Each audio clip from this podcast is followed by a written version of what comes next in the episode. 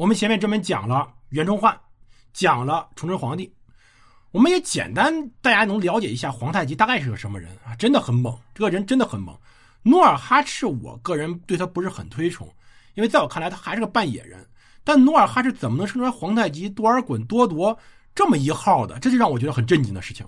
就是他别的能力可能一般，但是生娃的能力确实非常强。那我们来看看啊，崇祯帝这个时候是一个非常非常多疑的，又很轻易很急的人。袁崇焕很配合的给崇祯帝下了一个五年平辽的 KPI，但结果呢，皇太极这时候猛了一把，直接在第二年的时候便带着兵冲到北京城旁边。而我们也知道，皇太极是一个非常狡诈或者说非常聪明的人，在这种情况下。皇太极会怎么办呢？没错，打什么仗啊？打仗是次要的，第一件事儿放谣言，谣言满天飞的时候，永远都是击垮这么一个国家最好时候。通过各种各样谣言，把一个政府、把一个社会弄乱掉。那么这个时候，你会发现，崇祯帝这么一种多疑的性子，我们要强调，这种性子对一个普通人来说没什么，但对于皇帝来说，真的是要了死命了。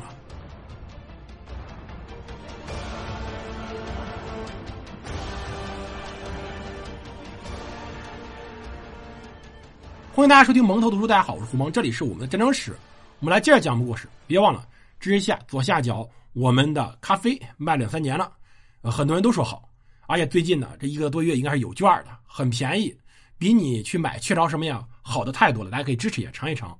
我们是轮流放链接的，大家可以翻翻前几期都会有，有的是袋装的，有的是液体的，大家可以挑自己喜欢的。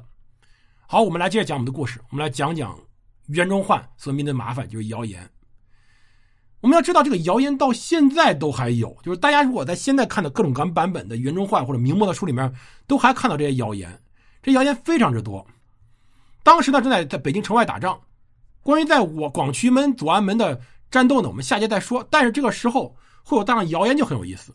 这反映起码几个问题。首先呢，明朝的锦衣卫真的废掉了。明朝锦衣卫在当时京城内确实没有什么作用，因为最关键的是崇祯帝本身对太监的不信任。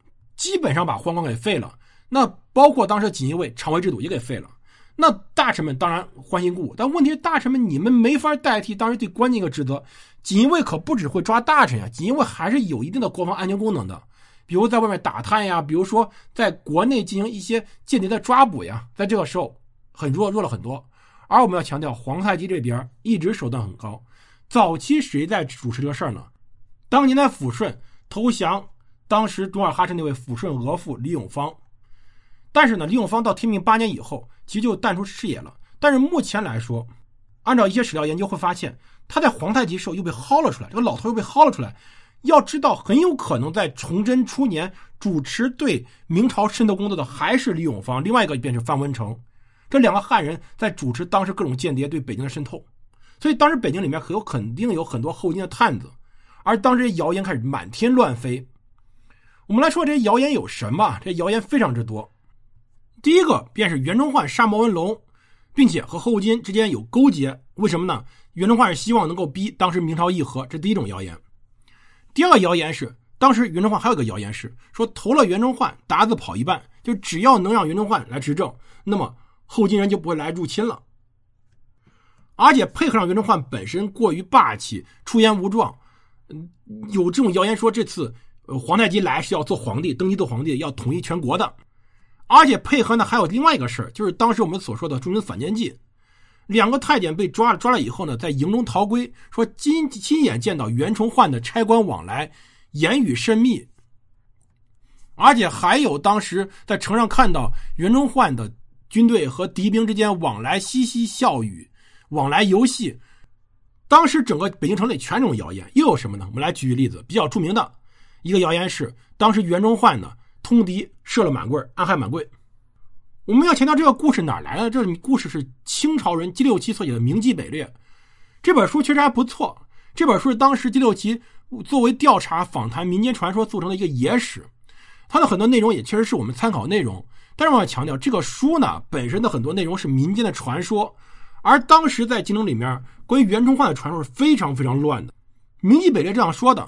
率关总兵满贵为之，率兵入援，斩获甚众，部下一伤。须臾，城头明军士兵发炮救满贵之时，发现袁崇焕军同后金不作战，援兵眼睁睁看着清兵劫掠，城内运饷援营，反移清寨之中。我们要强调一个点啊，当时的安定门的明军卫士怎么能看到广渠门援军士兵的动向的？你要知道，德胜门、安定门是老北京城九门的最北边两个门，德胜门、安定门，而广渠门是外城的靠东边那个门正门。所以我们看啊，你告诉我安定门的人怎么可能看到广渠门的人呢？而且以当时的情况，城上发大炮支援满贵。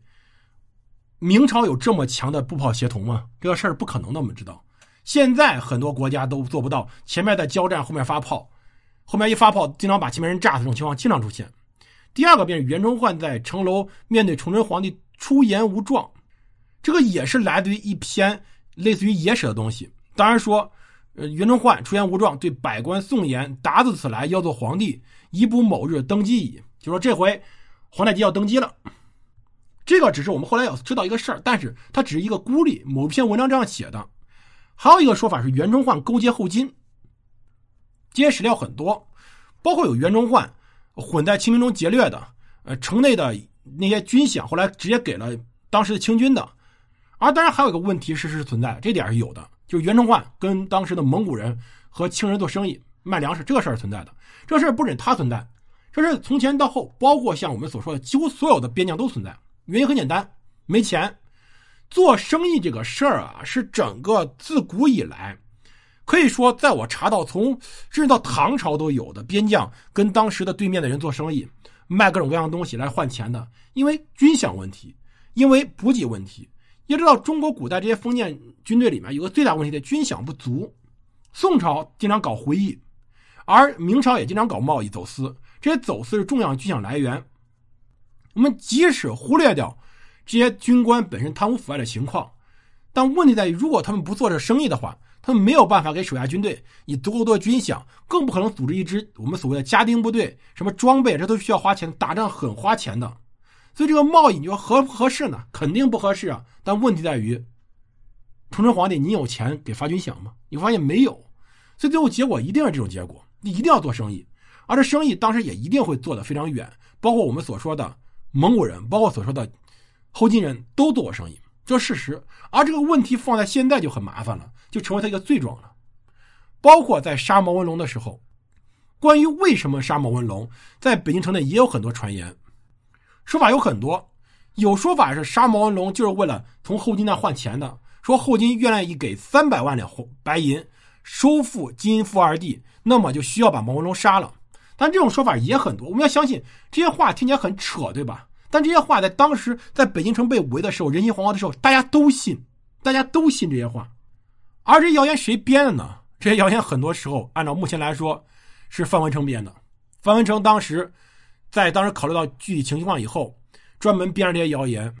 在范文成墓志铭里有这么写：说太宗文皇帝继位，查公才堪大任，简制帷幄。天聪三年冬。从毕入荆门，刻遵化，将偏师御将潘家口、马兰峪、三屯营、马兰关、大安口及五城皆下之。